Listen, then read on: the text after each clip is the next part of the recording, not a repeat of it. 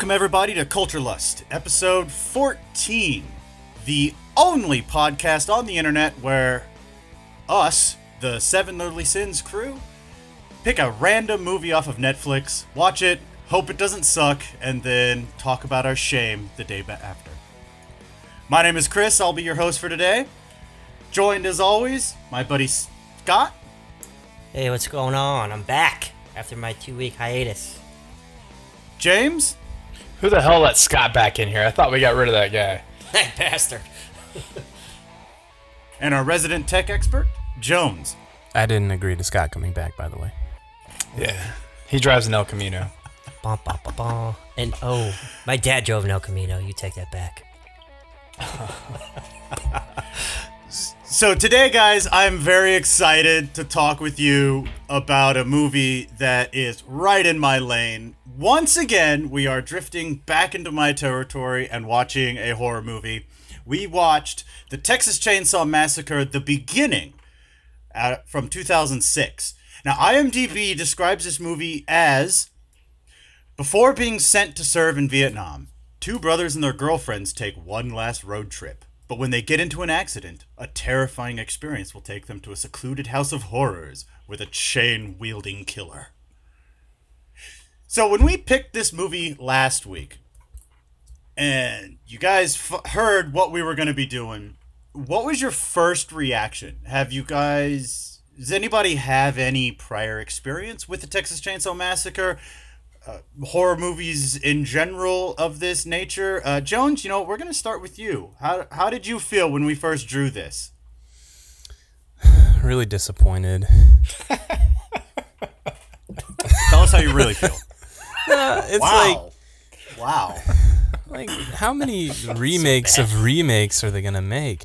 And No, this is a prequel of a all right, remake. whatever. Get it right.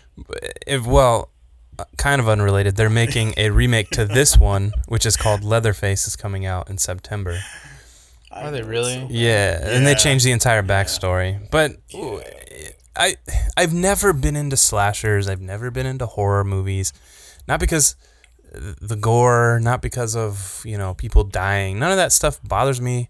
And if it if it's done right, it's impactful and it's fun. Oh, not fun. That's the wrong word. But No, no, no. Fun is right because we watch these to be, have fun. but well, you do. Uh, we, the mentally disturbed. Yeah, Yeah, I was just saying, now we know which one of us t- like twisted squirrels' heads off when they were a kid. right, exactly. Hey, Scott. Do you really know what happened to our hamsters that day? anyway, Duh. Oh wait, there were guinea pigs. Sorry.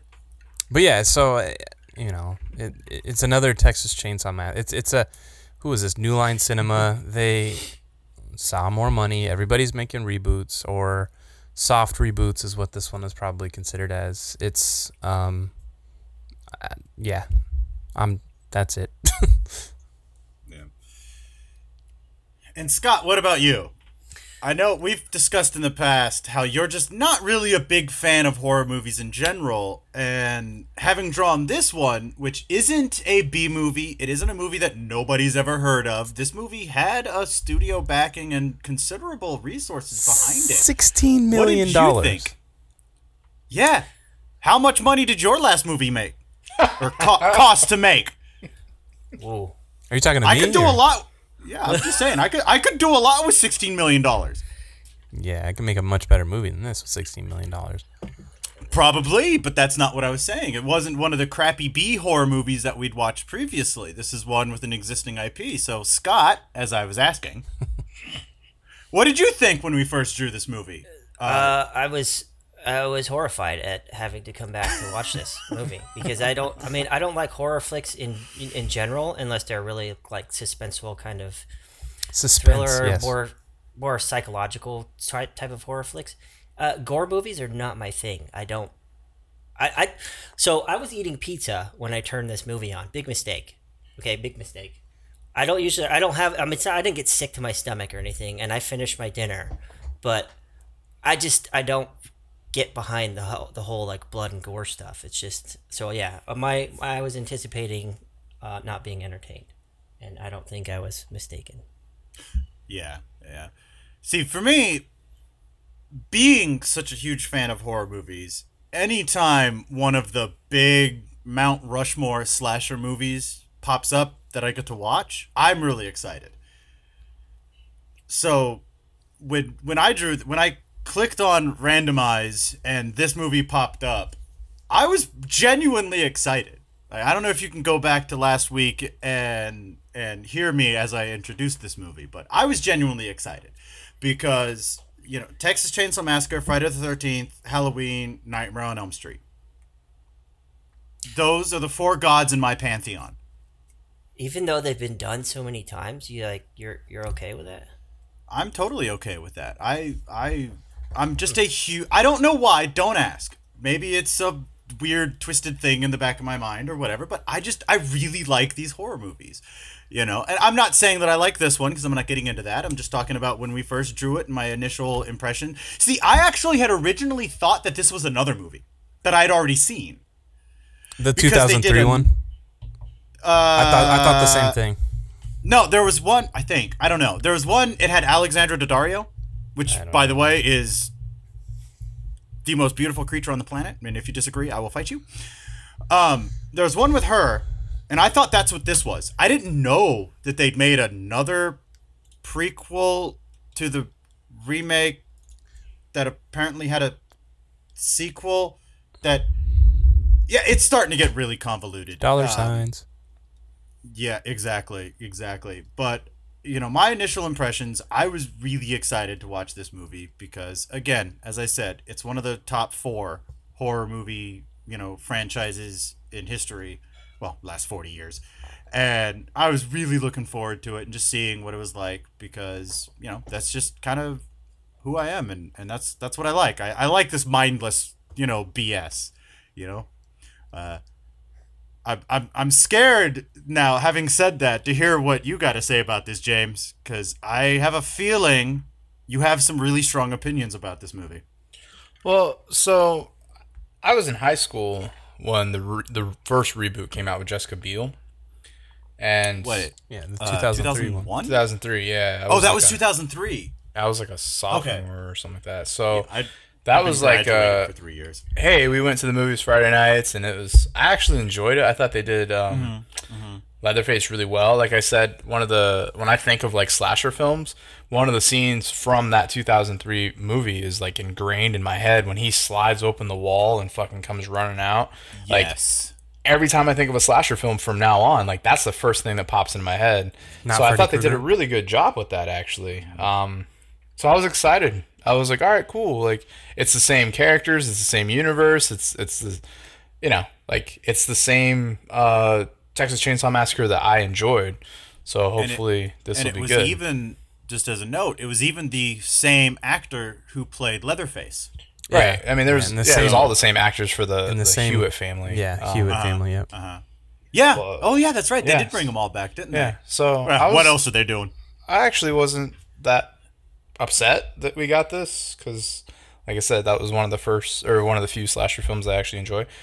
Um, but afterwards, which we'll get to it, I yeah, That's crazy. You you you pointed it out. Uh, 2006. This is the first movie I watched with my wife, like in Uh. theaters.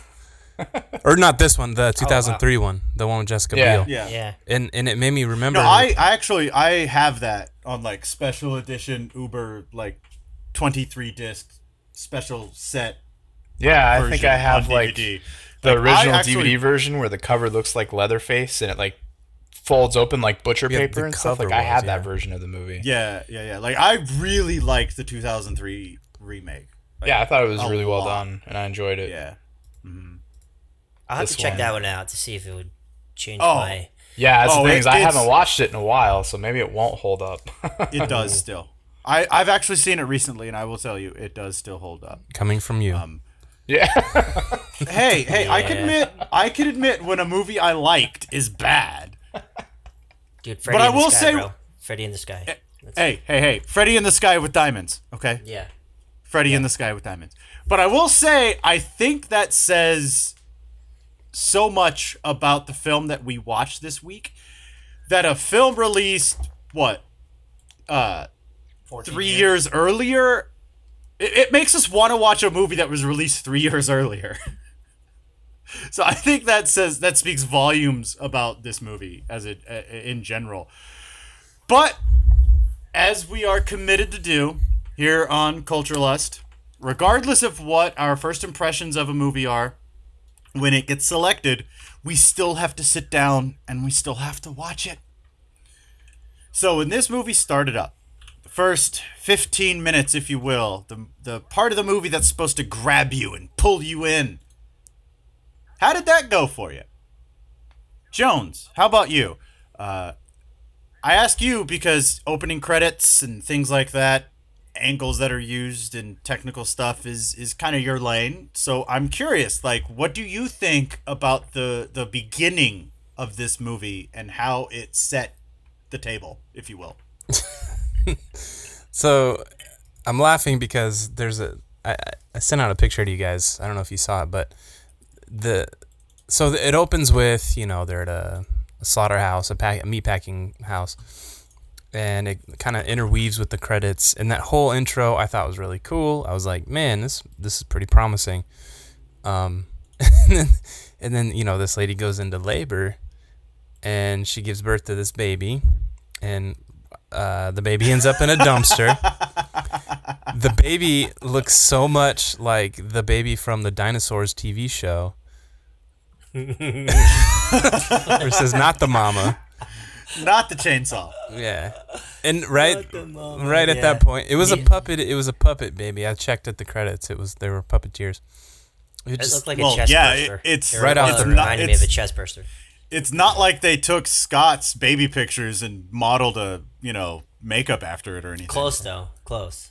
close, close, pretty close. But yeah, Yeah. The, the the opening credits were pretty cool though. I mean, I feel like they inspired a lot of uh, TV shows later. Like it, it reminded me of The Walking Dead, but this came out long before The Walking Dead. And any any sort of TV show that kind of follows that style of intro. Um, but it was it was nice how they interwove the uh, the actual story with maybe some narrative. There were like newspaper clippings and then you know credits of the actors and stuff like that. I thought the intro was pretty well done, and then you know you you you meet uh, R. Lee Ermey and it, it's just really cool. But like after a few minutes, uh, my my my mind was changed. Just like that, huh? Yeah, it didn't take long. How about you, James? What did you think about the opening of this movie and when it was starting? I didn't really enjoy it, man, because if you think back to the 2003, like the initial reboot, the way they did that intro is they made it like police were investigating the crime scene and they're mm-hmm. taking a video camera with them to gather evidence and to document everything. Right. And then the dude gets, he's like, oh, this is the basement where supposedly all the murders took place. And then, like, boom, Leatherface. And, like, oh, then the camera cuts and, like, it was found footage. That, like, grabbed me from the beginning. This, uh-huh. not so much. I was actually really disappointed because I kind of had those expectations of the 2003 one. So I really didn't enjoy the intro because I'm just like, how are you going to kick it off so well with your first movie and then just do this crappy intro for the next movie? Like, I understand Jones's take from the technical standpoint, and I think he's probably right. They probably did inspire quite a few TV shows and all that stuff with it, because you know this is Mike, this is like earlier Michael Bay and all that. So yeah, I think there's definitely a, a chance of that. But um, yeah, I don't know. I had expectations of it being reminiscent of the, the 2003 one, and it wasn't. So I was definitely disappointed. Yeah, well, you know, on that note, let's not forget that the original Texas Chainsaw Massacre came out in 1974. Uh-huh. So that is a movie that has been influencing other films for the last, you know, 30 plus years. But So we're talking about the movie that came out in 2006. yeah, but it was also done the Tobe Hooper's hand is in this. He he you know, he has a co-producer credit which could mean either Nothing. Nothing or No, no, no. What that? or no, honestly, no, No, no, offense no. to him, but what that means is he he put some money into it. Like he paid Yeah, he for the camera bankrolled rental, No, I'm or he aware. did I'm something. aware. I'm I'm totally aware that it could it could mean nothing, but it could also mean that he had some creative, you know, The only stake in the the movie. only creative stake that anybody would have is the producer, just the producer.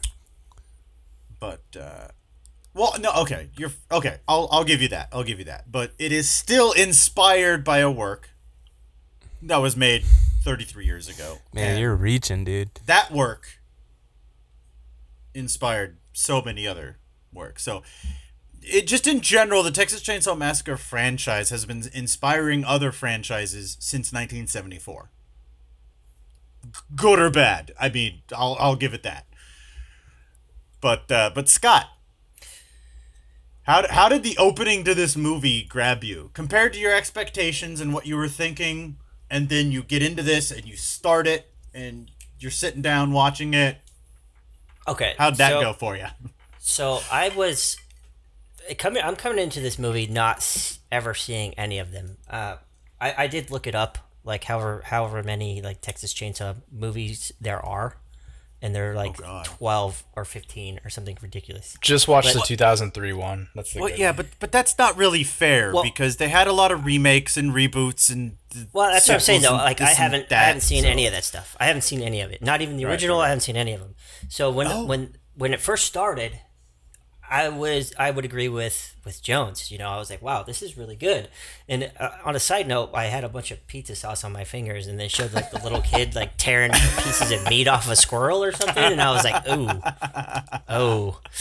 But uh, Yeah, yeah, yeah. you know, it, it, it was pretty good. But then I just heard James mention, you know, that the the other one that you guys are talking about was actually anchored in reality by a news crew and all that stuff. Because I had they no were idea. police. They were cops. Oh, okay. Yeah. Well, mm-hmm. I, I had no idea that they were going for the based off of a true story thing, right? Until the mm-hmm. very end of the movie. So I wasn't as invested in it as I would I could have been if they would have set the set the scene correctly, right? I mean, I would have immediately picked up my phone and googled it and found out that's a bunch of uh, crap, but Right, right, right. either way, right? I would have I would have been more invested into it. And, and and the other the only other thing as far as the intro is concerned is, bruh, R. Lee Ermey's eyebrows should be included as a separate cast member No on the cast shit. list. I'm hoping Those that when he dies, that they'll put them in the Marine Corps Museum at Quantico. Yeah, holy crap! He came out and I was like, "What in the hell? Did you not go to the barber shop, my man? Or like, did they do that on purpose? Like what?" Yeah. But uh, but yeah. So I was, I did like it. I did like it. The intro, uh, as far as like the you know the technical standpoint and all that stuff. Um, and I'm just slowly learning that it could have been better. Yep. yep. You should watch the 2003, man. That's the only version of the Texas Chainsaw Massacre you need to watch. Yeah, Well, it was better than the original that, one. actually. going off of what you said about how the this film series has always tried to lay claim to some you know fictional semblance of being grounded in reality Yeah, it's based off of Ed Gein, who was a real serial killer I- up in I was act- Wisconsin. uh he wasn't a serial killer Go on. uh, didn't didn't he like kill people in a bar and then like dig up some bodies and like make a suit of skin out of them? Only- digging digging up bodies and and all that stuff does not make you a serial killer Yeah, but I thought he killed like two women in a bar or something like that. that doesn't That's make just you a serial that's just a killer. murderer. That's yeah, that's a murderer. I'm not. I'm not. Again, I apologize, James. I'm not downplaying how sick and twisted this guy was. I'm just saying the classification of serial killer is actually not Ed Gein. Um, but yes, yes, that's actually what I was going to point out. Uh, in you know my intro to the to the this movie was that yes, it was inspired by real life events or like something that really happened like in the 50s because you know to anybody out there that doesn't know ed gein is considered the first modern serial killer even though he technically wasn't a serial killer. But his crimes happened in the 50s so when they came to light it was huge because everyone looks at the 50s of human history as being like you know more carefree and yeah, poodle innocent. skirts and the Fonz.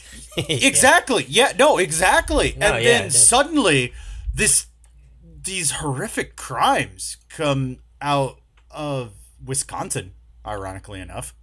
So he was one Wisconsin- murder shy of being called a serial killer. Exactly. Bro. It counts. Jesus it counts. Christ. So you're so desperate for a victory that you have to go for that. Just admit your movie sucked, dude. Just call it good there. End of podcast. Oh, finished. whoa, whoa, whoa, whoa, whoa, whoa, whoa! Yeah. Hey, no, dude, the 2006 movie sucked. the 1974 movie and the 2003 movie, I will fight you We thought the 2003 fight one was good. to the death. Like I will get the baby oil and the thongs, and we will fight. So That's not it fighting. seems like yeah, but it seems like it seems like you are really like basing your opinion of this movie off of the 2003 and the original. The, 'cause you're you're not talking this movie. Which? you keep talking the original stuff. That's true. That's true. uh, this, the I mean- original source material is There it is. Just kind of one of those things that's just ingrained in horror movie pop culture. But to your point, Scott, that says that speaks volumes about my opinion on this 2006 movie because it's reminiscent of movies that were better. And uh, to get back on track, to get back on track, when when this movie started, uh, you know, I got to agree with you know Scott and, and Jones. I liked the intro. I liked how they kind of, you, you know, did all that kind of stuff. What I didn't like was where they instantly, from the very beginning, started off with the brutality.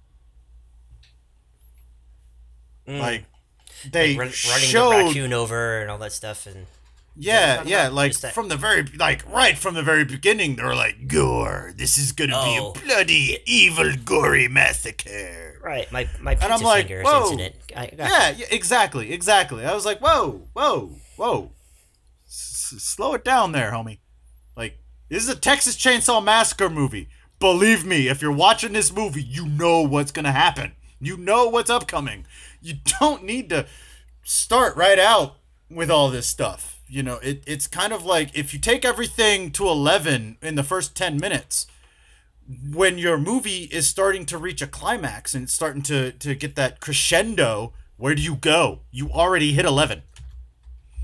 So, from the very beginning, I was very wary because I was like, any movie that immediately starts out with a murder and just this gory graphic stuff, I was like, ah, you probably don't understand the concept of pacing. So I was actually very skeptical at the very beginning of this movie. As much as I really do enjoy the original subject matter and the, the, the original movie that this is a prequel of the remake to God, that's confusing as hell. It's gonna give me a headache.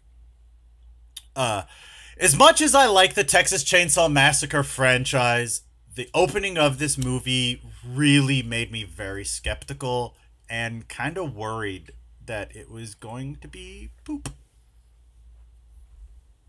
Like that's that's all I got to say. You know? But uh, you know, as we watched the movie and as we went through everything, certainly a movie with this kind of I should say Hollywood talent because let's be honest, there's actors and actresses we've actually heard of in this movie. It wasn't made by, you know, Bob Grayson out of his garage in, you know, who cares where Montana. This was an actual Hollywood movie with actual Hollywood people. So certainly there had to have been some good.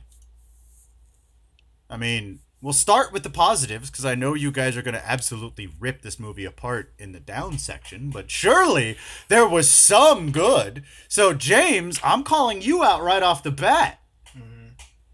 Come on, man. Um, That's not promising. He's like, I gotta gotta figure this out. I'm sweating It was over like, here. Ugh, no, well, I don't know, man. So the the negatives for me were just so overwhelming that it was really like I don't feel that the positives are even worth mentioning because there's so little. I thought the guy who played Leatherface did an okay job. Like, Andrew Bryniarski. sure, uh, I mean, Blasphemy. he was brooding and intimidating, and I wouldn't want to be near him, you know. So like, that was okay, but I think That's he it, delivered his lines very well. Yeah, right. Um, and Jordana Brewster, she's you know she's okay. Like she, Fast and the Furious franchise, and she's a decent actress. I, I, I don't know. I don't. I really don't have anything, man. I really did not enjoy this movie at all. Wow. Yeah, Harsh. yeah. Like I, I, yeah. I played a lot of Clash Royale while watching this movie. I wanted to. I wanted to so bad. Yeah, dude. It was. It was my uh, triumphant return, though. I felt I had to pay attention. I don't know, man. I just so all right. So here's the thing. Here's I gotta. I know we're gonna get to the negatives, and I'm not gonna go into any negatives right now because I don't want to get ahead of schedule. But here's so I went and saw Dunkirk today, this morning in IMAX, and I just that was a mistake I think because that movie has been with me all day, and so watching this crap after seeing Dunkirk, it just I, I was just like, I wish I was watching Dunkirk for the second time. so, listeners out there, and Jones will back me up on this. Yup. Dunkirk is fuck, fucking amazing. Please go see it. If you can, go see it in IMAX. It is so worth it. It, it's like brushing your teeth after drinking drinking some delicious delicious orange juice. Nope, other way around. Yeah, it's Or yeah, yeah. Sorry, brushing Yeah. uh, drinking orange juice Yeah. after brushing your teeth. Yeah, You're like, like- oh god, yeah. yeah, like that's I just there was nothing that I wanted to enjoy about this movie, man. And I was playing games on my phone and I was thinking about Dunkirk. so I'm sorry. I have no positives, man. None. Wow. I wish I, I wish I was watching the 2003 version instead of this one. Yeah. Okay. Okay. Well, you know what, Scott? Since you were so vocal in that, what about you? Do you have any ups at all? Uh, dude, uh, oh, of course, of course, I come prepared. Here, this just oh, did. good. This good. just Someone did. who came prepared. okay, Breaking, breaking news. breaking news. The positives for this movie. All right, the two girlfriends are smoking hot. Jordana Brewster, Dior Baird, hot. Okay, Cliche. using oh. using a morbidly overweight lady to block to block a door. Okay, that was pretty funny. You're right. I did. I forgot about that. Yep, that was that was hilarious. Okay. And I got some f- really f***ing sweet tips on how to use newspaper in first aid, just in case of an accidental chainsaw amputation. Butcher paper. It was butcher paper, I think. oh yeah, sorry. Yeah, it was blank. Oh. Sorry. Yeah. Yeah. Uh, yeah. news, Which, news, which not newsprint, but news. No, which- paper. I actually have experience using butcher paper. So here's the thing. I actually had one positive. I had one positive written down, right? So before I watched the Now movie, I- you want to? Well, no, no, no, no. But here's the thing. I re I, I took it back. Like I actually one lined it on my paper. But so when I, I was, so I was I was reading the IMDb page before I even watched it, just because I was curious and I couldn't remember which Texas Chainsaw we were watching, so I had to look it up to see if my memory got refreshed. And I remember seeing something in the trivia about a Jeep.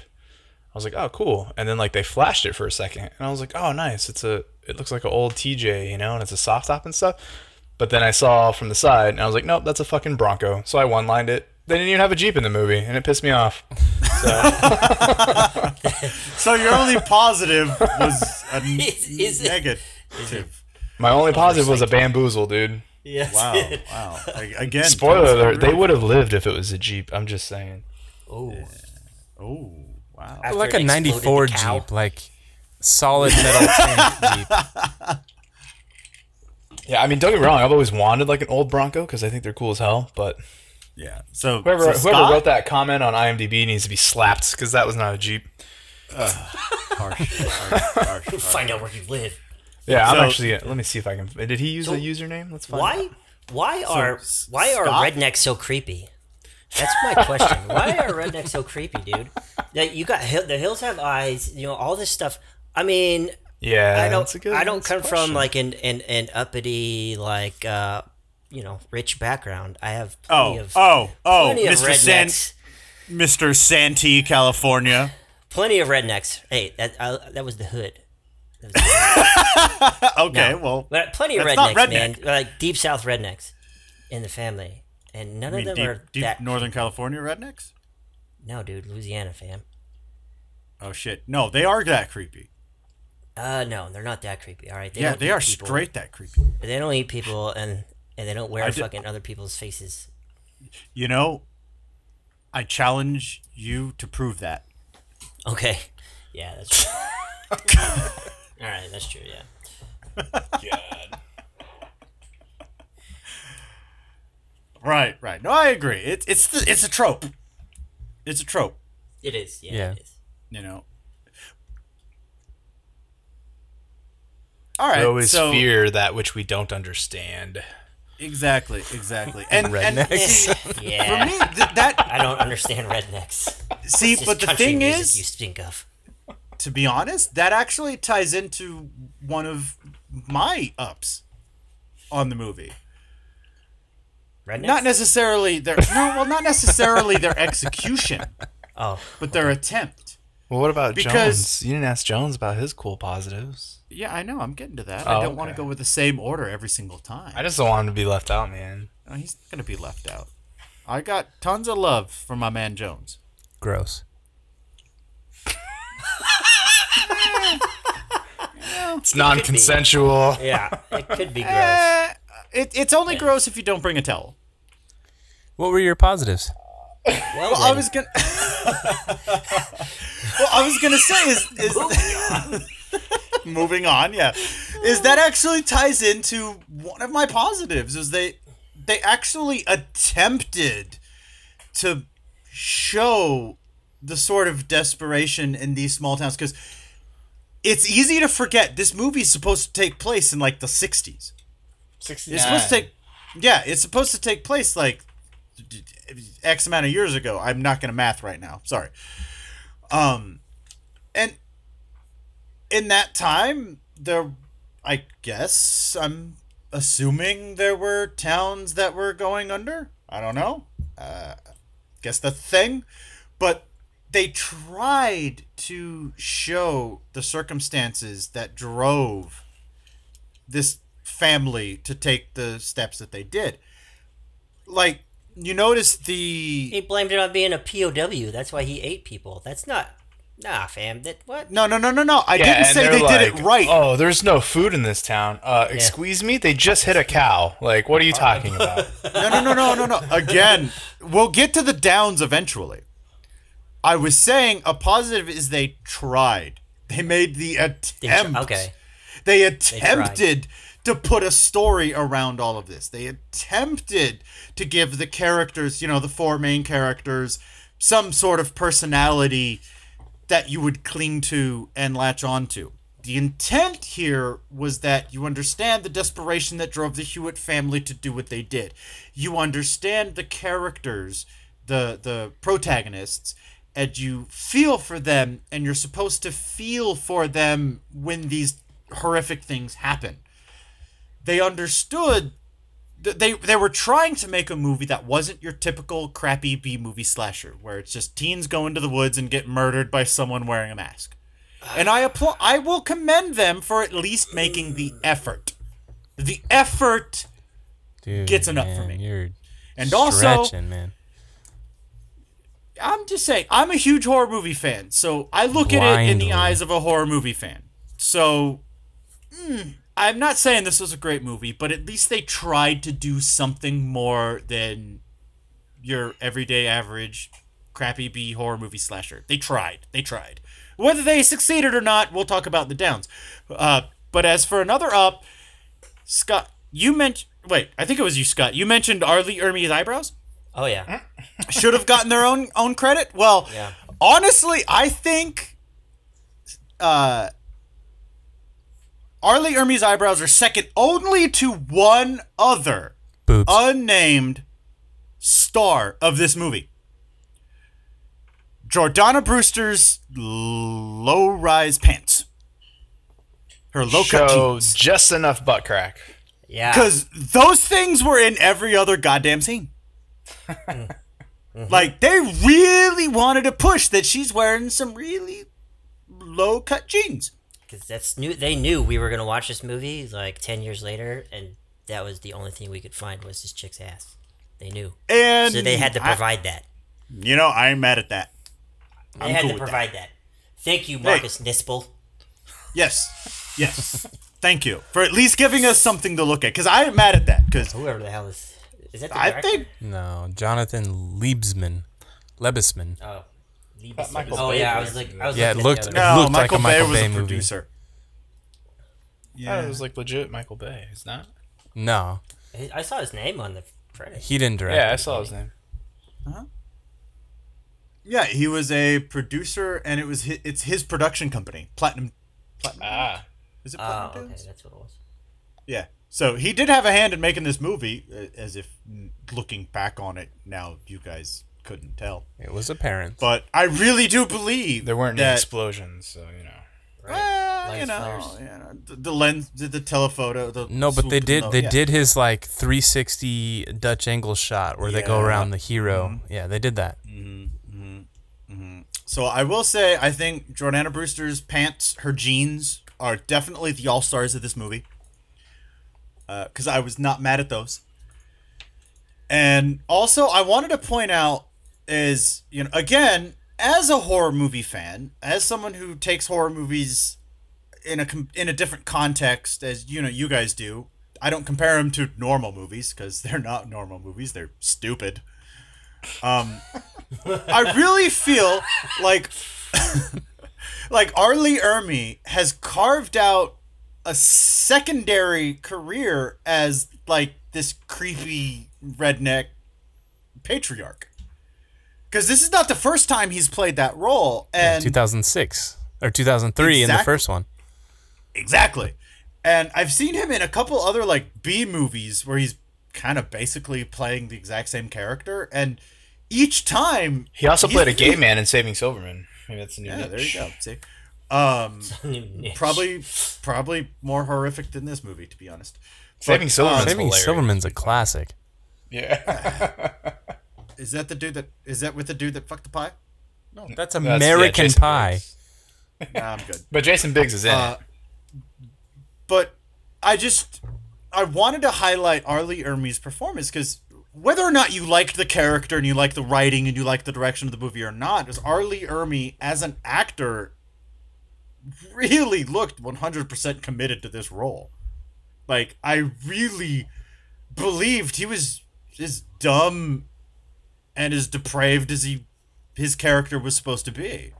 And well, in a movie that's supposed to be dumb and depraved, that's a highlight. I think you know. I think that was he was he was hit or miss, man. He was hit or miss. I, in the beginning, I liked him his performance, but then certain lines just came off extremely wooden and Right. Just yeah, I can see that. I can see that. I can see that. And and Andrew Bryniarski, um, I have a soft spot for the man behind the mask. Like one of my favorite actors of all time is Kane Hodder, the only man to play Jason Voorhees more than once. So, you know, Andrew Bryniarski, he's a favorite of mine. I I enjoy him. I like to see him, and I and you know what? I'm sorry a horror movie fan who likes slashers watches movies to see dumb people get murdered. And lots of dumb people got murdered in this movie. So I'm okay with that. I'm, I'm totally fine with dumb people getting murdered. Like, I'm just going to throw that out there. But uh, somehow I have a feeling, uh, Jones, you're probably not going to agree with me in at least one or two of my points. Uh, well, I think Arlie Ermley was the only redeeming factor of this movie, f- for part of it at least. Um, especially like some of his lines. Shit, I just killed the whole fucking sheriff's department. I thought that was funny. Yeah, that was pretty good. yeah, yeah, that was good. That was good. All right, and then he had to ruin it by other things, but it, I don't think this anything he ruined wasn't his fault. And then, but it it kind of goes into a negative, and I'm not going to get in my negatives, but the, watching him yell at um what was it Dean making him do push-ups made me really want to pop in Full Metal Jacket so bad,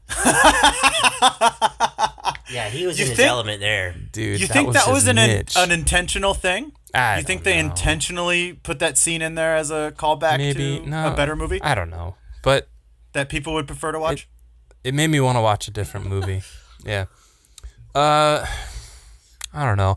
The practical effects, you know, from a slasher standpoint, like they they hit pretty well on the practical effects with the the blood, like he skinned the dude's arm Right, at the right, right. end, and like Oh yeah, like the chainsaw this going through the stomach. Like they they did really, really unrelenting. they did really well with that stuff. Then I had to pause it halfway to go make dinner, and I was making steaks, and then I had to like second guess what we were eating for dinner. but Is this filet de arm? Right. um, I liked, and, and I'm I'm really stretching because I never have any likes, so I'm trying to I'm stretching here. Uh, I like that they didn't really show his face underneath the mask. That was kind of cool. Um, yeah, yeah. Because because they made that mistake in the Halloween movie. yeah. Um, I uh, I got nothing else. Really? oh wow. Wow. I don't like. I don't Holy like. I'm with. I'm with Scott. I don't like gore and violence. Not because I can't stand it. It's just because I. I don't care. It's it's a movie, and I know that nobody's guts are being ripped out of their stomach, and and I believe in you know a suspension of disbelief to a certain point. But these movies, I'm like, I know that actor is not dying, so I don't care about this movie anymore. Yeah, yeah, and and, and that actually, from an avid horror movie slasher flick fan's point of view, is one of the biggest downfalls of this movie. Is they tried to make you care about the characters by giving the weird Vietnam backplot backstory, hmm. you know that whole thing with Korea. the brothers. Oh, Well, the- oh, yeah. okay. The Yeah, weird part but- came from Korea. Yeah, but it just didn't work and it just felt forced. And so when these characters are getting brutalized, you just didn't care. And that I think is the worst thing you can say to a slasher movie that's actually trying to be a good horror movie, a good slasher movie. Is if you don't care about the characters, then as a slasher, uh, again, because there are two kinds of slashers. There's the slasher that just doesn't care. Uh, you're gonna watch this movie while you're drunk to see dumb people get killed and probably some tits. You don't give a shit. This movie was trying to be a good one, where you cared about the characters and, and the brutality and the violence that you saw enacted upon the protagonists was supposed to be impactful and meaningful because you're like, oh my god, how can something so brutally violent happen to someone that I have, you know, I'm invested in? And they failed so miserably. The, the one last It- thing that I thought was positive Oh, really? uh, from a from a filmmaking standpoint. The opening when uh, he finds out that, or they find out that they're gonna close the meat packaging plant. The uh, the one dude, the boss, like tells the other guy to go tell Leatherface that it's it's closing down. And the way they set it up was, you know, the music starts to build up, and there's there's a point where the music crescendos, and then it stops, and then Leatherface drops the knife and walks away. That's that's that's actually you know using the the audience's expectations against them because you were like Yeah. that dude's gonna die right oh no he didn't okay that that was that's that's good filmmaking but it fell by the wayside later on I and agree. they turn around and and then I think they turn around and take that good, that positive, and completely mess it up by just having him, you know, murder the boss in this brutally violent way. And like that's that how was fine it was unexpected but You can't like the 2003 movie, and again speaks volumes about this movie that we keep talking about other movies. But the 2003 movie doesn't. It opens the opening credits are creepy and foreboding and weird, and they got the dude jump out in the middle of nowhere. But the actual movie just opens up with nothing but a bunch of teens that want to do nothing but go to a Lynyrd Skynyrd concert and smoke weed. And it's got like music and you know from a filmography standpoint it's bright and it's them talking and they're doing stuff and they're just cruising down the road just doing their thing. And then the crazy stuff happens. And it's just like it's such a stark stark contrast.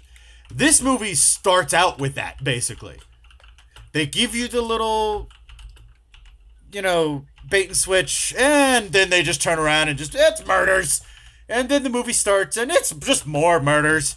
And that i think was the is the biggest thing is is their pacing was really bad. Because it started murdery and just kept being murdery and you really didn't care enough about the characters to give a damn if they were being murdered you know? Um, and again, this is coming from the point of view of someone who is a huge horror movie fan. I love the slasher genre. I'm not gonna lie, you know, it's twisted and messed up, but I don't care. I really enjoy the slasher genre, and this, to be honest, just was not a very good entrance into that genre. Even though it had all the points that it should have had, it had the budget, it had talent, because the people that were in it that were acting it weren't crappy actors, so you couldn't blame them on anything. It just I don't know. It tried, it made an attempt, but I think it just failed on so many levels. Uh, Scott, what do you think? You know, how how how did this movie disappoint you? Um, a couple of a couple of things super glaring to me in the very beginning. Uh, right when it first started, and, and we started getting into like the the thick of it, I noticed that they are using the uh, Call of Duty Earth Tone filter on the entire thing. So everything was like brown, and I, I don't, I don't like that in video games. I don't like that in movies. Like it, just don't do that. Don't do that. Um, the other really, really bad thing was, I don't know for it might have just been my setup at home, but when I was watching it, the noise difference, the sound levels were so different between like the the jump scare, like um, you know crescendos of music, and the dialogue. I had to turn it up really, really loud just to hear the people talk. And then when like like when the uncle comes over to take a piss and he puts his foot down, and all he does is just put his foot down and take a piss in front of this girl. My cats all ran upstairs.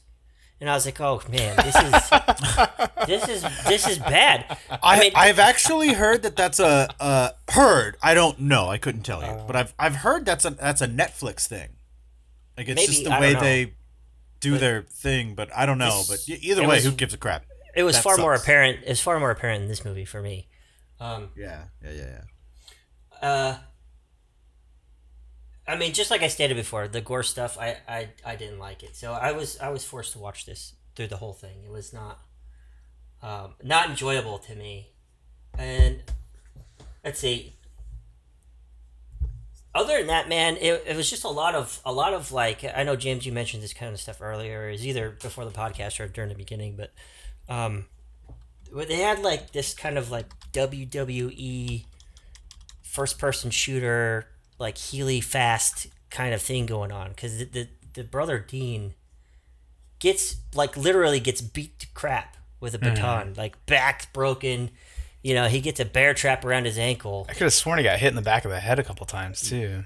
Out, he was knocked out. Um, No, he should have been he dead. would have been. He was messed up. Yeah, he was messed up. And he gets up and runs. He gets up and runs and gets hit by a bear trap. Sitting out, not having any water, none of that stuff. Sitting out like all day in the freaking sun.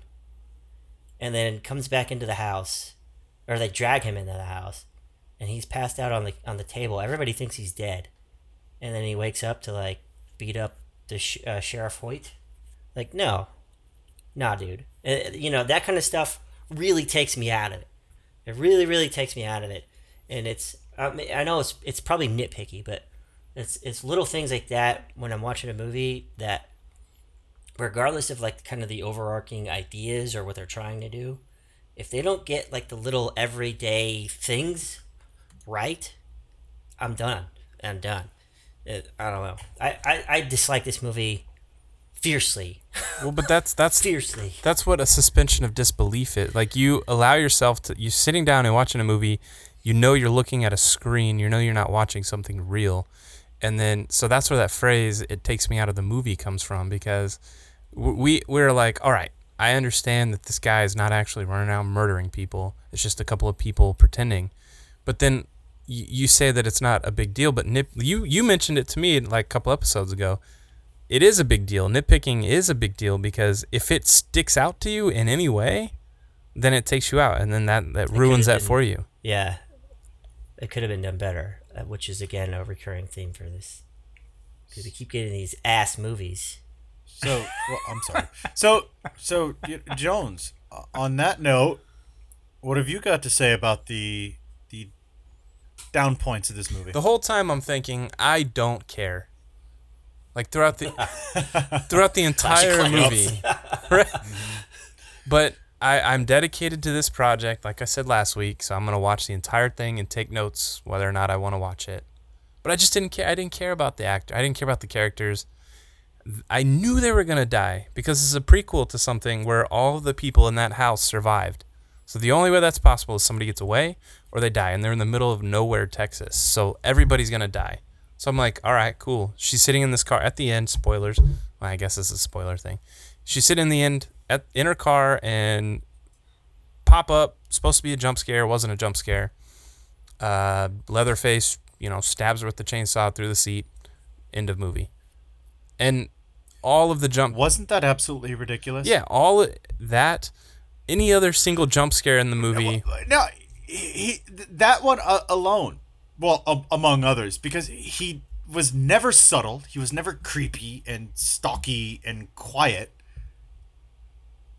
Yeah, So then just at that moment, he randomly decides he's just gonna hang out in the back of this car and be all creepy. My biggest sneaky. disappointment. Yeah. My biggest disappointment with like that that big- was that earlier in the movie they played with our expectations and they tricked us. But at the end of the movie, you don't see the back seat. The music completely cuts off. You know he's in the back seat. And then there he is. So the jump scare doesn't work.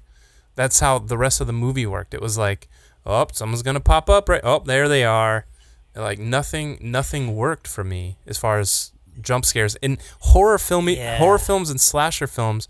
That's their thing is to get you to at least jump, and it didn't do it. That's funny you, Or- you mentioned that, man. My wife, um, she was watching it. She doesn't like these kinds of movies at all, and she hid her face when the music got quiet, and she would look at me and go, "Something's about to happen."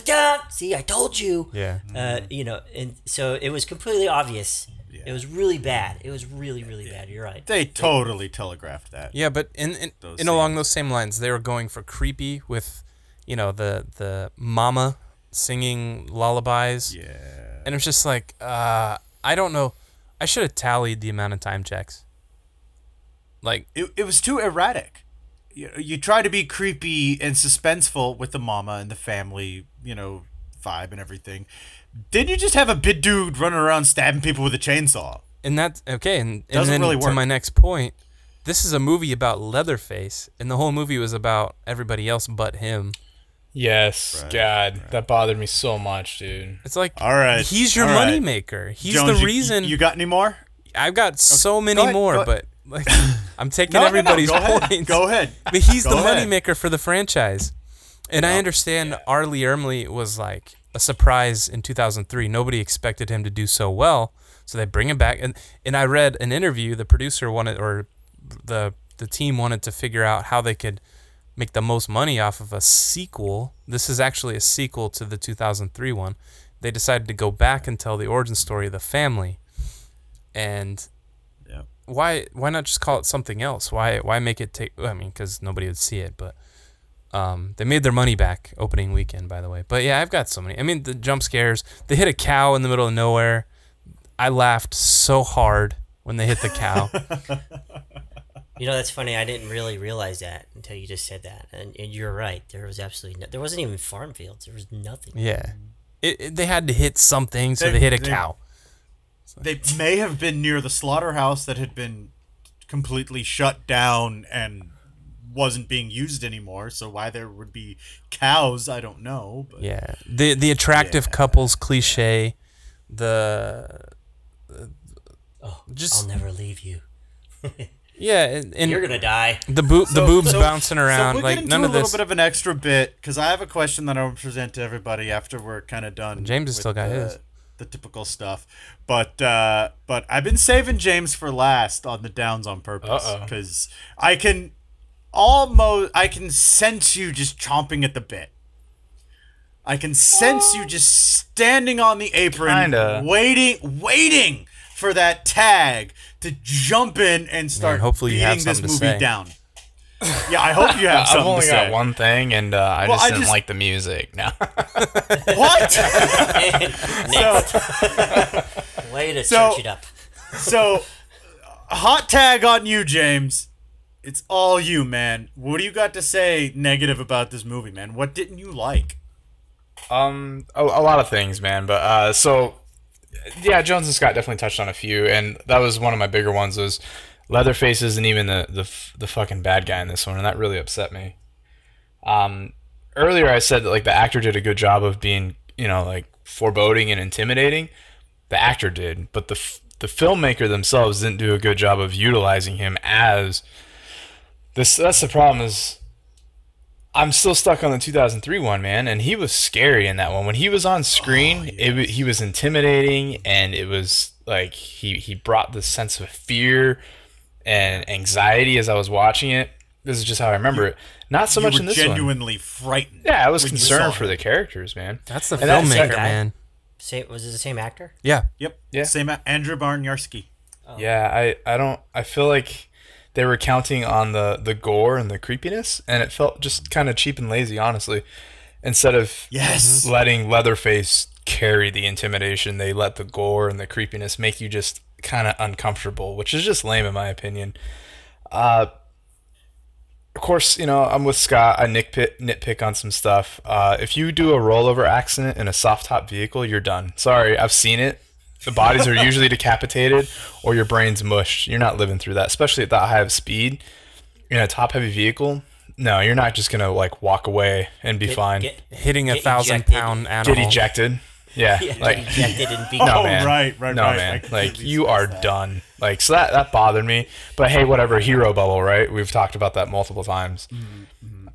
Uh, so here, so here, you know, we have two brothers or friends or brothers, bro- friends. I can't remember. No, they're brothers. They're brothers, right? They're related. So one's been to Vietnam and he's coming back to reenlist to cover for his younger brother so he doesn't get drafted or something like that, right? No, No, no, they're both going. He was trying to- He Yeah, he's were both going, back. He's going back to Vietnam so he can look after his younger brother. And Oh. and Dean is burning his draft Okay, card. maybe. Yeah, I saw the draft card and I just assumed that his brother was reenlisting so that his younger brother didn't have to be drafted. Maybe so he didn't He have was to be alone. It wasn't clear. His younger brother was drafted. Yeah, they, so that's Yeah. that's bad. They I should got have that explained part. that more. But um, he did. He did. Why? He straight up said, "He's like, why would you want to go back to that?" He's like, "I'm going back because of you, yeah, because you're going. That's why I'm going." I don't think he said because you're going. I just I'm going back for you in terms of so you don't have to. But anyway, that's neither here nor there. Uh, the issue I had with it is you're a war veteran. You're probably infantry. You're in decent shape. You're young. You're gonna let this old man tie you up? Sorry, bro. Like you're legit pissed off, worried about your life. You're not. You're not gonna gamble your or bargain your way out of this. So how in the fuck did you let this guy tie you up? I don't get it. I really don't get it. And he just watched him shoot a girl in the head, so he knows what this guy's up to. Mm-hmm. Yeah, I totally Yeah. agree with you, man. and he's like, "Oh, I'm gonna, I'm gonna kill you. I'm gonna cut your head off, and blah blah blah." Do and then it. when he has his chance, when he has his chance, and he's armed with a knife, and he's within that 21 foot magic zone, right? I don't know if any of you gunfighters know this, but 21 feet, if there's a blade involved, you're gonna get stabbed before you get a shot off. That's just the way it works. Uh, he stands there and lets him put the shotgun to his head. He's like, "Yeah, kill me, kill me. I have PTSD, or I want to die because of something." I don't know, understand what he was going for there, and it was a terrible, terrible tactic because, like, He was he was stalling. He was letting Dean Yeah. run away.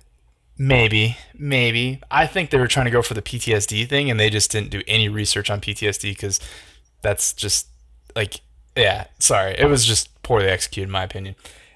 You, he could have just totally cut R. Lee Ermey's throat right then and there, and just wha- whatever. So nitpicking, of course, for sure. I'm getting off on a tangent, and then there's way more stuff that I want to talk about. So, don't let yourself get chained up. Period. Just don't do that. And I thought they were trying to be creepy just because they wanted to be creepy. They had no real context for it. They like the family wasn't even really on board with what R. Lee Ermey was trying to do at first. They just kind of felt pressured, I guess, is the way to put it. yeah, the the uncle. He go. What do he say? Oh, I don't. I don't mess. I don't get involved in his business. Yeah. And so like the mom So- singing songs to the girl that's tied up under the table and it's just I don't know. It just seems so inconsistent, man. Like cuz she was mad at him for even getting them in the first place and now she's singing lullabies and like creeping around. It just it it just didn't make sense to me I whatsoever. think I think she was the the mom was the one who's told.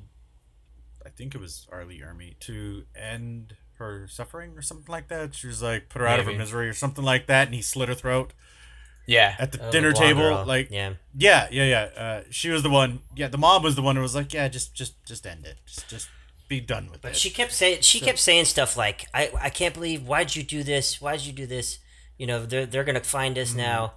And nothing ever exactly. came of It that. is just so. Like, yeah. They never had an argument. You know, none of that They stuff. tried. Yeah, they, they didn't really. So that's actually my next biggest point, besides Leatherface not being the main uh, antagonist, is they try and build up this relationship slash character development between um, Jordana Brewster and her boyfriend, right? Like they're talking about marriage and how many kids, what are their names, and that just felt extremely lazy because if you think back to the 2003 one, I feel like they're copy and pasting. The 2003 one, Yeah.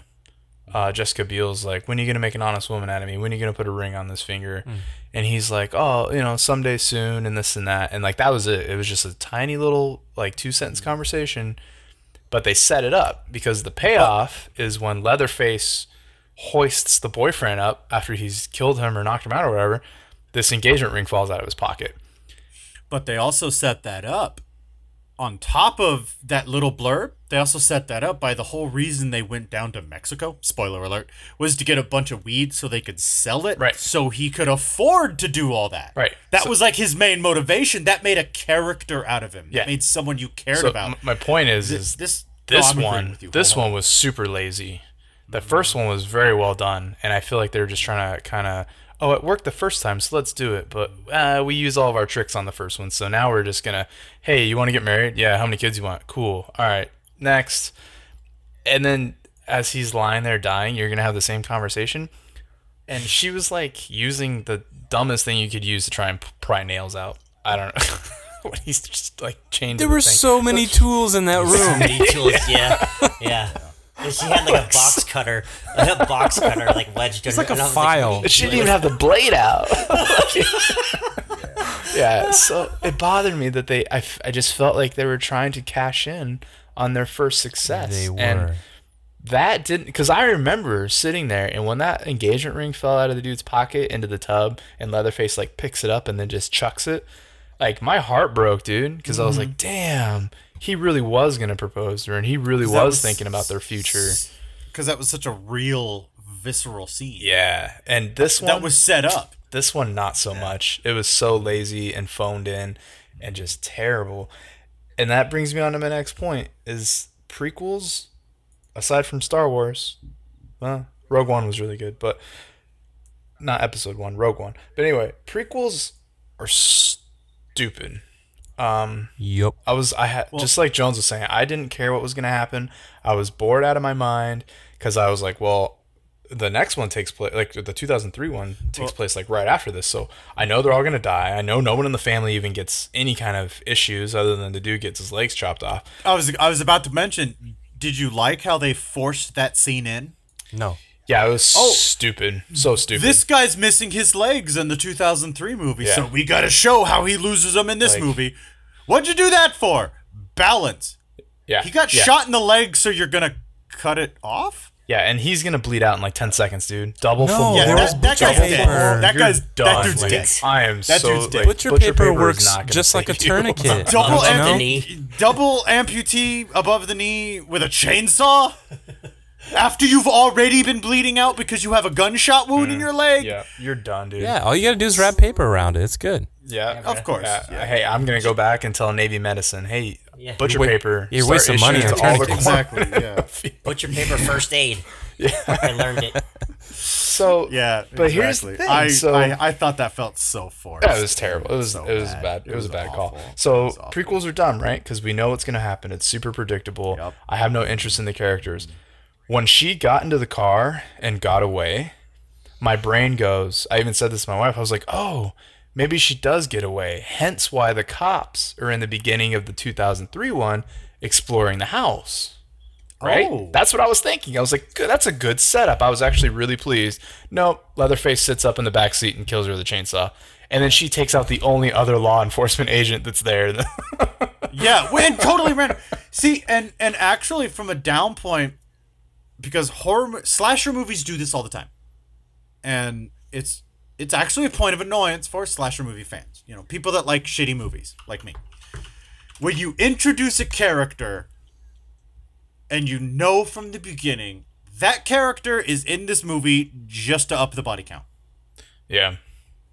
and they did it with the biker, and they did it with the cop at the end of the movie. Yeah, it was it, was stupid, man. It, it- they were literally there just to just so this movie could say they had X dead bodies and kills, and Yeah. that's not really a that's not a good storytelling technique at all. nah, and and so They're not going for good story, man. yeah, they're going for They're going for more money. Yeah. Well, no, but yeah, the thing money. is, they they tried to tell the story, and that's their biggest mm. failing is they tried and really missed the mark. But so that hard. that final scene just bothers me on so many levels, man, because that is so inconsistent with what Leatherface isn't it, is, though? dude. Leatherface literally was so hell bent on killing somebody that he sawed his own legs off because he ran across a highway and got hit by Yeah. a vehicle. You know what I mean? Like he's not Yeah. gonna be all. And what? How did he even get in the car to begin with? Like, Yeah, then he said And he was like, injured. "Oh." He had been stabbed a couple times, so he's not running quick. and she Doesn't literally matter. runs up onto the back seat. It looks at the window and then like strafes left gets to get in the, in the to get in. So she would have seen a, a big 260 pound psychopathic killer like with Seven a foot maniac chainsaw. with a chainsaw. Yeah. Yeah, I sh- I have the you don't see same gripe here. about that ending. I had the same gripe about the ending, and I feel like if they had played like nice, like oh my god, she made it music Mm-hmm. over the top, we wouldn't have seen that coming. Mm-hmm. And I, I don't have a problem you're with right. killing all the ba- You're all, all the protagonists. Just like you mentioned before, That's- it got quiet. And like, oh, Yeah, done. yeah, because Yeah, you, you telegraphed just- it. Like I said, I, I I initially thought that they were doing a really good setup to segue into the 2003 one, and I was actually quite pleased. But then as soon as the music died out and he sits up, I was like, "Well, you guys went and screwed this one up." Like I just threw my hands up, and I was just utterly disappointed. Last So- chance at so- redemption failed. Yeah, legit, man. there's one Shakespearean quote that I have that from the very beginning I felt perfectly defined this movie. It's it's from Macbeth. It's told by an idiot, full of sound and fury, signifying nothing. And I think that's perfect because this movie had a lot of noise and a lot of sound and a lot of things happening and blood and this and that, but at the end of the day, it doesn't really mean anything. Yeah, I actually like that, man. That's that is very appropriate. I think. Mm-hmm. Very appropriate. but a- as a bit of an extra because this movie really struck me and and because as I, as I said one of the thing themes that I had uh, I feel like a broken record at this point in saying that they attempted to make the characters likable and believable and and Well, they give should them attempt to some- not make movies anymore. I agree. I agree. I agree. I will totally agree. But on a on another note, I just I wanted to ask because um you know, obviously anyone who pays attention to the Seven Nerdly Sins crew knows that we're we have a strong military background represented here. What do you feel uh, what do you think? What's your opinion from a pop culture standpoint about using military backstory? For example, like they did in this movie with the I was in Vietnam, I'm going to Vietnam, well, I'm going to go with you. And that's supposed to be the main development arc of a character. What do you feel about movies that use that as a ploy? Uh, you know, Jones, I'm going to start with you. What do you what do you think about that? as long as it tries to get you to understand something about their experience. So, like what um, Forrest Gump did um, with uh, Lieutenant Dan.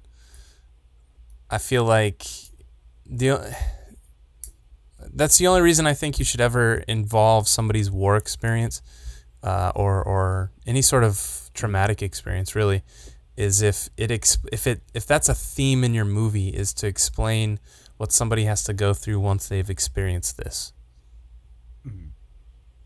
Right. Yeah. Yeah.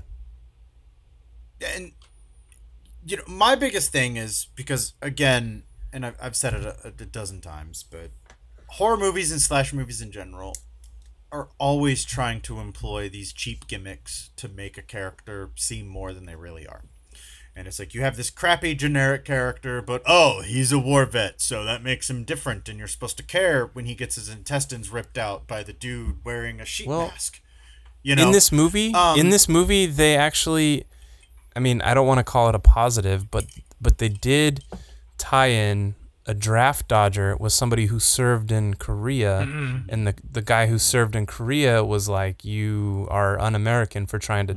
So it did it did serve some purpose to the Right, story, right, right. somewhat, but Well, I, I was really talking like in general, overarching like thoughts on on that whole thing. if it serves a purpose to tell the story to the narrative, that's the only reason right, right, right, it should be in there.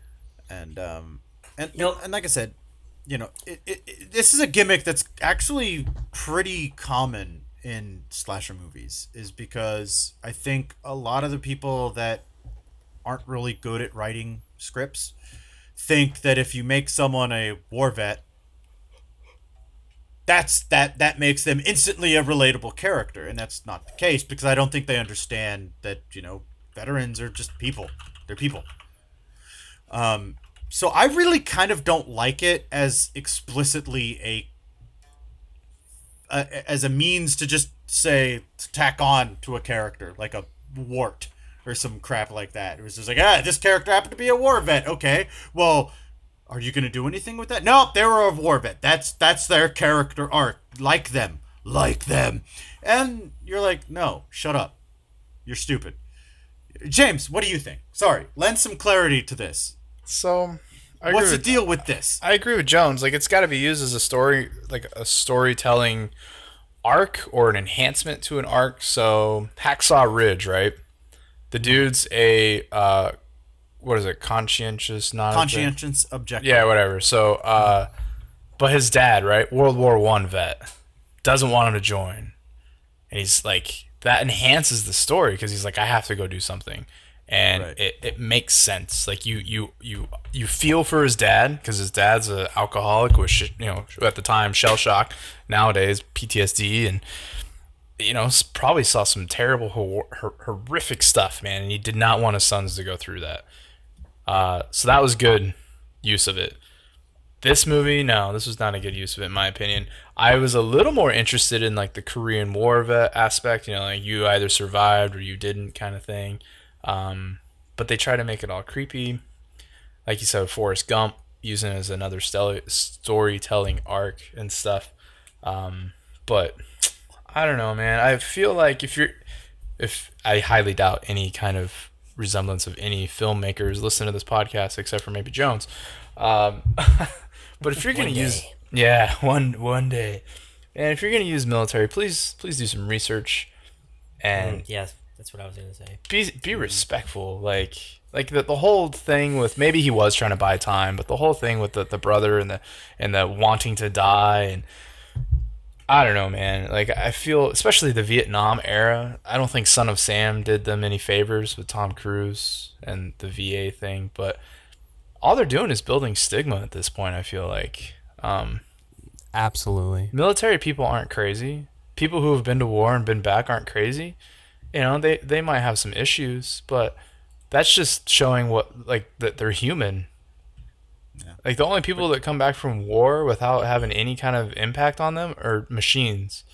That's it. Like But but you know, police officers have issues as well. exactly. So Firefighters. EM, EMS workers. So do like, firefighters. you know, I, I mean, it's, do your research on these jobs no- that are no, service. No different than any other job that's high risk and high stress. Yeah, but it's not even. It's just that the the fact of service, like self selfless service. It's these are Yeah. thankful, posi- thankless positions and jobs, and they're stressful, and the op tempo is crazy, and you create relationships with people that you never would have thought you had made. Some people get closer with their freaking squad mates than they do their spouse, and it's it's nuts to put that. And you can't put that into a movie unless you do your research. You can't just Right.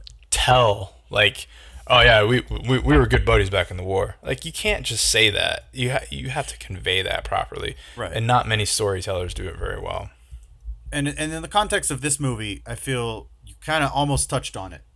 It was a tell.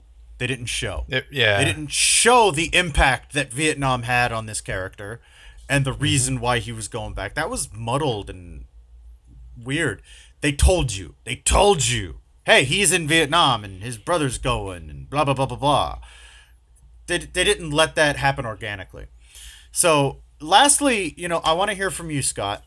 You know, I want to hear, you know, your opinions on I guess you could say just military service as a storytelling tool. Not an army movie, but just in the context of like the movie we just saw and, you know, other movies where military service isn't the focal point, but it's an addition, it's an add-on to a character or an arc.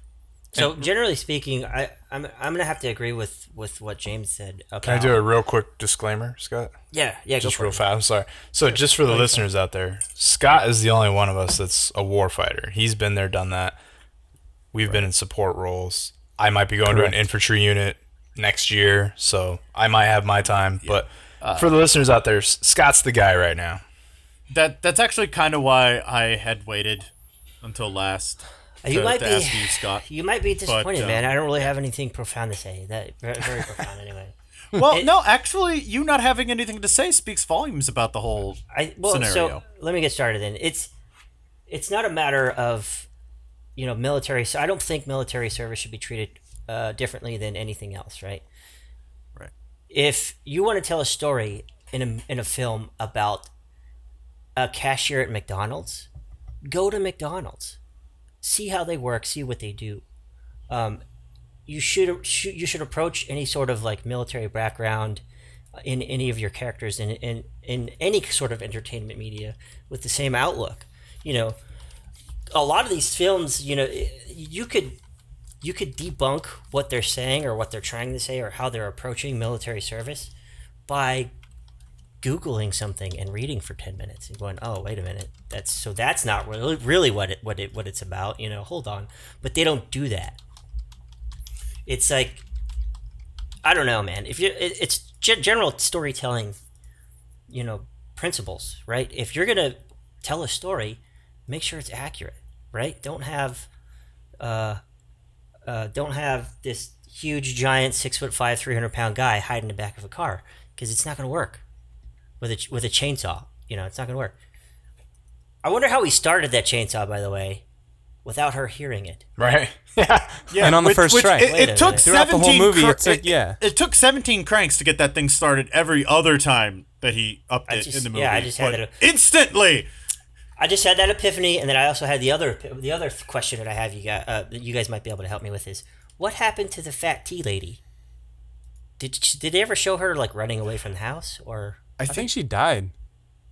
no, I think she's like one of the ants, isn't she? she 'Cause she died? wasn't she- like she was pushed into that doorknob, and I think they implied that she died because she just like fell asleep. No, I, I think she was one of the. Wasn't she one of the ones that was in the 2003 yeah movie? she was Yeah, in the trailer was. park or the yeah, trailer that's what I was thinking the in the trailer. Yeah, yeah, yeah, yeah, yeah. that was like actually takes in jessica biel and th- gives her like a false sense of shelter uh, uh, uh, yeah okay. Anyway, okay. questions. I had, I just had those alright. questions, but yeah, that's what I feel about military service, and Okay, movies, and okay. films, and whatever else. Well, you know, I just I just wanted to, you know, ask. It was just kind of something that I felt warranted discussion, especially given the panel that we're dealing with.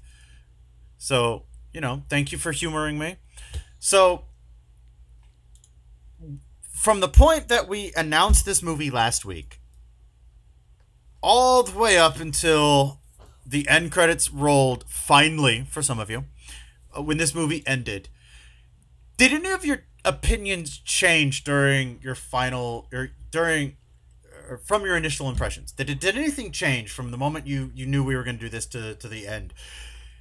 Did it meet your expectations? Did it not? You know, how did you feel about it once it was over? And what are your final thoughts? Is this a buy? A rent? What would you recommend this for other people? You know, Scott, we're going to start with you. How did you feel when this movie ended? I have com- completely just reaffirmed the, the fact that I hate these kinds of movies. Uh, I burned this movie instantly. That's Ah, you nothing, I, there's nothing else to it. No, I'm going to try to watch the 2003 one though. I I might need to, a reminder. Um, that one, from what you guys have been saying, seems like Well- it might possibly kind of crack open these sort of movies for me. Well, I have it on DVD. Um, I'm gonna bring my laptop, and I'm gonna bring it with me when I head out to uh, the East Coast at the end of the month. Oh, okay, that'll be cool then. So we can, I- I after will- one night, will we can drunkenly sit and watch it. I will save my 2003 version Buginity of this movie for you. Hells yeah. So James, how about you? From start to finish, where did this movie end up for you on the the, the scale? It's an overwhelming disappointment, man. It really is. I I just want the 2000 like I want a slasher film and the 2003 version almost did it and I can't think of too many other films that have hit it, but so for a movie to be good for me, I have to be able to relate or be able to empathize or put myself in that situation. I feel like that's a lot That's the same for a lot of people, right? So Dunkirk, for example, the ship sinking. I'm in the Navy. I've done training like that. That is scary as fuck, dude. So like, though I was tense, I had anxiety. My body was like, I was actually sore and tight when I left the movie because I got anxiety watching the ship go down and these people struggle to get out. Like that's relatable to me.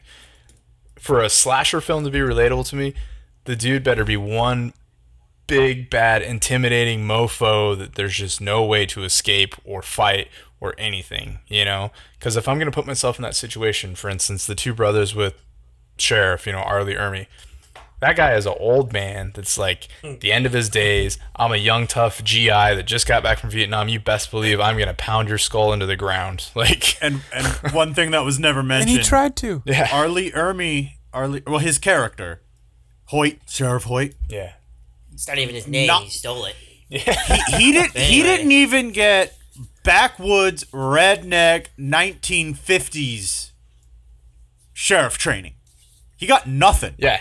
Well, I mean, the guy was a Korean War veteran, though, still. And if he was at the Chosin oh, Reservoir, Oh, yeah, he's, a, that's he's a bad mofo. But still. See, okay, but but that that's a mark of a bad movie. I completely spaced that he was a war vet. Yeah, but see, the thing is, he's old though. Like you know, there That's comes true, a point yeah. in time where like, yeah, adult males don't hit their prime until like their mid thirties, like athletic prime kind of thing. You know, because just look at all the champions in the UFC aside from Jon Jones, they're all like thirty or older. You know, that's just the way physicality works.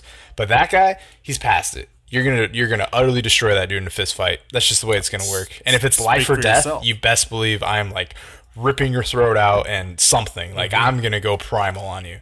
So Ripping nutsacks like a yeah, like Brad you know, plays so cool, my friend. that's what I'm saying, man. I want a mhm. slasher film that's gonna make me feel scared, other than just like, nope, you're an idiot. Nope, you're an idiot. You're retarded. Why are you doing that? You shouldn't do that. I want something that's gonna make me feel tense, give me anxiety, and make me mm-hmm. genuinely worry about the characters involved. That's why I don't like this genre because nothing has hit that bar for me. Yeah. See, and I can actually totally 100% agree with you. So, you know, for me, So I banished this film to answer the, the ultimate question. Oh, I, I get get up- rid of this thing. It should have never been wow, made. wow, wow, wow, wow, wow. I really didn't need a whole movie to tell me that Uncle Mort got his freaking legs cut off. you know what I mean? Like I didn't need that. yeah, I get that. I get that. But but that that's the thing, and that's that's kind of the weird, strange thing about the slasher movie genre is there really are two distinct classifications of entrance into this, you know, film genre. There are the ones that are just mindless, violent. uh, They're your just I'm just gonna watch a bunch of kids go out in the middle of the woods to some camp and they're gonna do drugs and have premarital sex and then someone's gonna come along and murder them and there's probably gonna be lots of blood, tits and ass flailing everywhere. Then you have your movies that actually attempt to make a story about it. And and this movie has the direction of a crappy B movie that's just about violence and brutality. But it makes like it wants to be one of the more cerebral, intelligent, interesting ones. Uh, and and that I think is where it it falters as a slasher, is because it it doesn't really pick what it's going to be. Is it going to be this cartoon with just violence and and whatever or is it going to be this more cerebral sort of look uh, at violence? And so, you know, as I mentioned before, I was really excited to see this movie. And I'll have to actually mirror you, James. I was utterly disappointed when this movie ended. Like, it was just really disappointing. It was like, I'm not mad. It wasn't a bad slasher movie. I'm just disappointed. If that makes sense. Yeah, no, I totally. Uh, Yeah. Me too, man. It, I felt gypped. especially since it, I I realized you know now looking at it, it was coming on the heels of the 2003. I didn't realize this movie had been made that long ago. Oh my god! You alive over there, Jones? All right. Well, and now Don't know it's what that was. Jones. It's your turn. Start to Yeah. finish. Your opinions of we this movie. How did they change? How did they shift? And you know, what's your ultimate version? Which, by the way, I would actually classify this movie as a you know, rent it, watch it, see some Jordana Brewster upper butt crack and some pretty violent kills if you're into that kind of a thing, and then just eh, discard it and go on with your day. Uh, so Jones, how about you, man? What did what did you think as you were watching this movie, and then as it was drawing to a close? No, it, I, I th- honestly thought this was the 2003 version. The, and and when I watched it, I was like, oh, okay, I haven't seen this one. And I was immediately disappointed within like, I don't know, 10 minutes. And I'm so tired of these like cash grabs. It's like, like I love I love what we do, but these movies are a waste of time. Like they they suck so bad. And the whole time I'm just thinking about, you know, that everybody just wants money and, and uh, studios don't even care about making good movies anymore. And I'd say banish it. What happened to the days Get of rid of this. storytelling? Yeah, and, and that's what the original that's why original horror films worked so well. It's because it wasn't about the gore and whatever. It was about you you you were scared that this character that you grew to love is gonna die, and you don't feel that in these movies. And just leave it alone. Make something new or invent some new way of telling a horror story. But stop remaking things and stop putting things out there just to make a quick couple million. It's just it makes it it's bad for the movie theaters. That's that's that's what's happening with the cinemas and stuff. But Preach on, sister. banish this shit. Oh wow.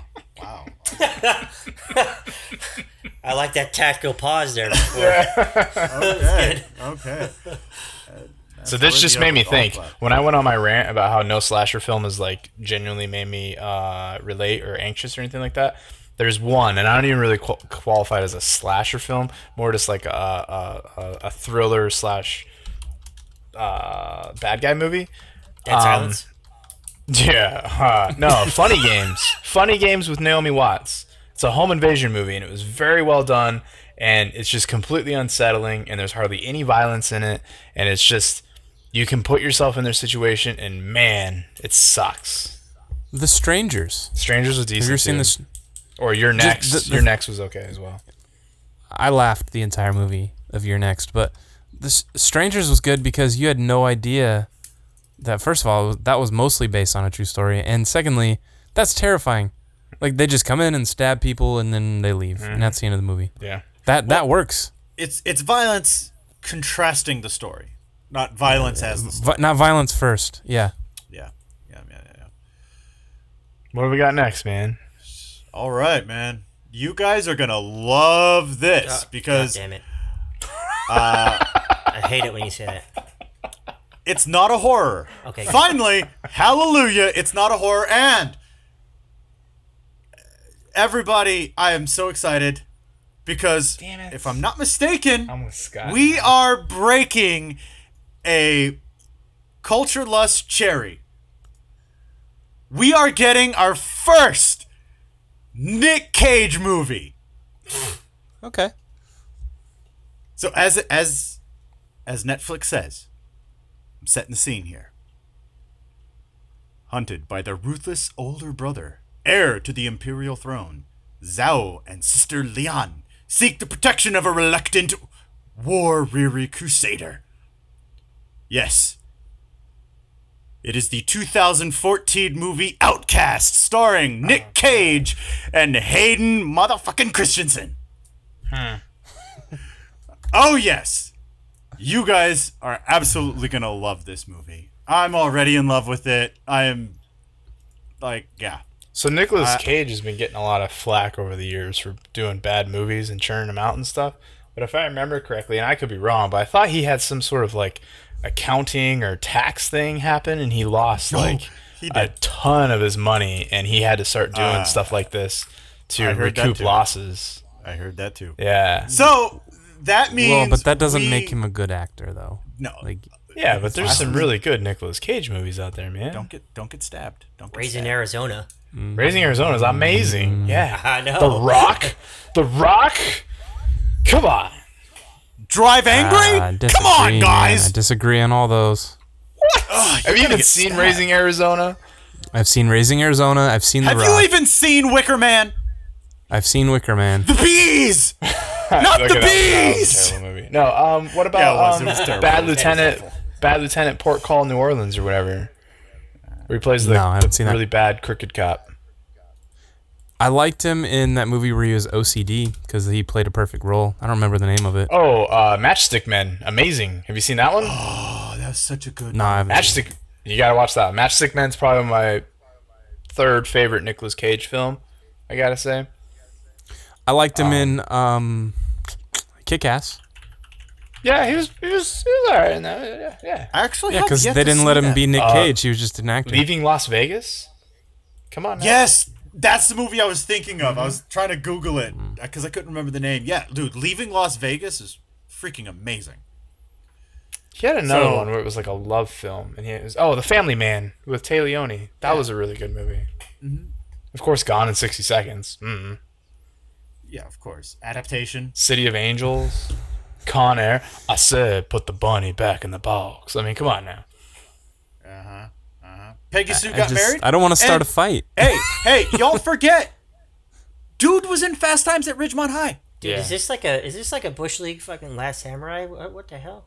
Probably, but it has What's Nick it called? Cage, so it's gonna be amazing. Yeah. Outcast, Well, it's got Luke Cage and it's got Nick uh, Cage, Darth Nick- Vader. Yeah, Nick Cage and Hayden Christensen. So you know it's gonna be amazing. I'm so I'm gonna watch this now. Who wants to watch it with me? Hey, I'm on leave for the next two weeks, man, so I don't have to be back to work until the 14th. It's on, bro. It's on. I'm Yeah, not even on. seeing it in his IMDb page. Where is it? oh, there it is. Yeah, found it. This is this is gonna be oh, bad. Oh, look at Hayden Christensen's little warhawk. That's cute. He's all tough and stuff because he has pomade in his hair. All right, all He's a right, Dapper all Dan right. man. Oh, they're Templars. Okay. So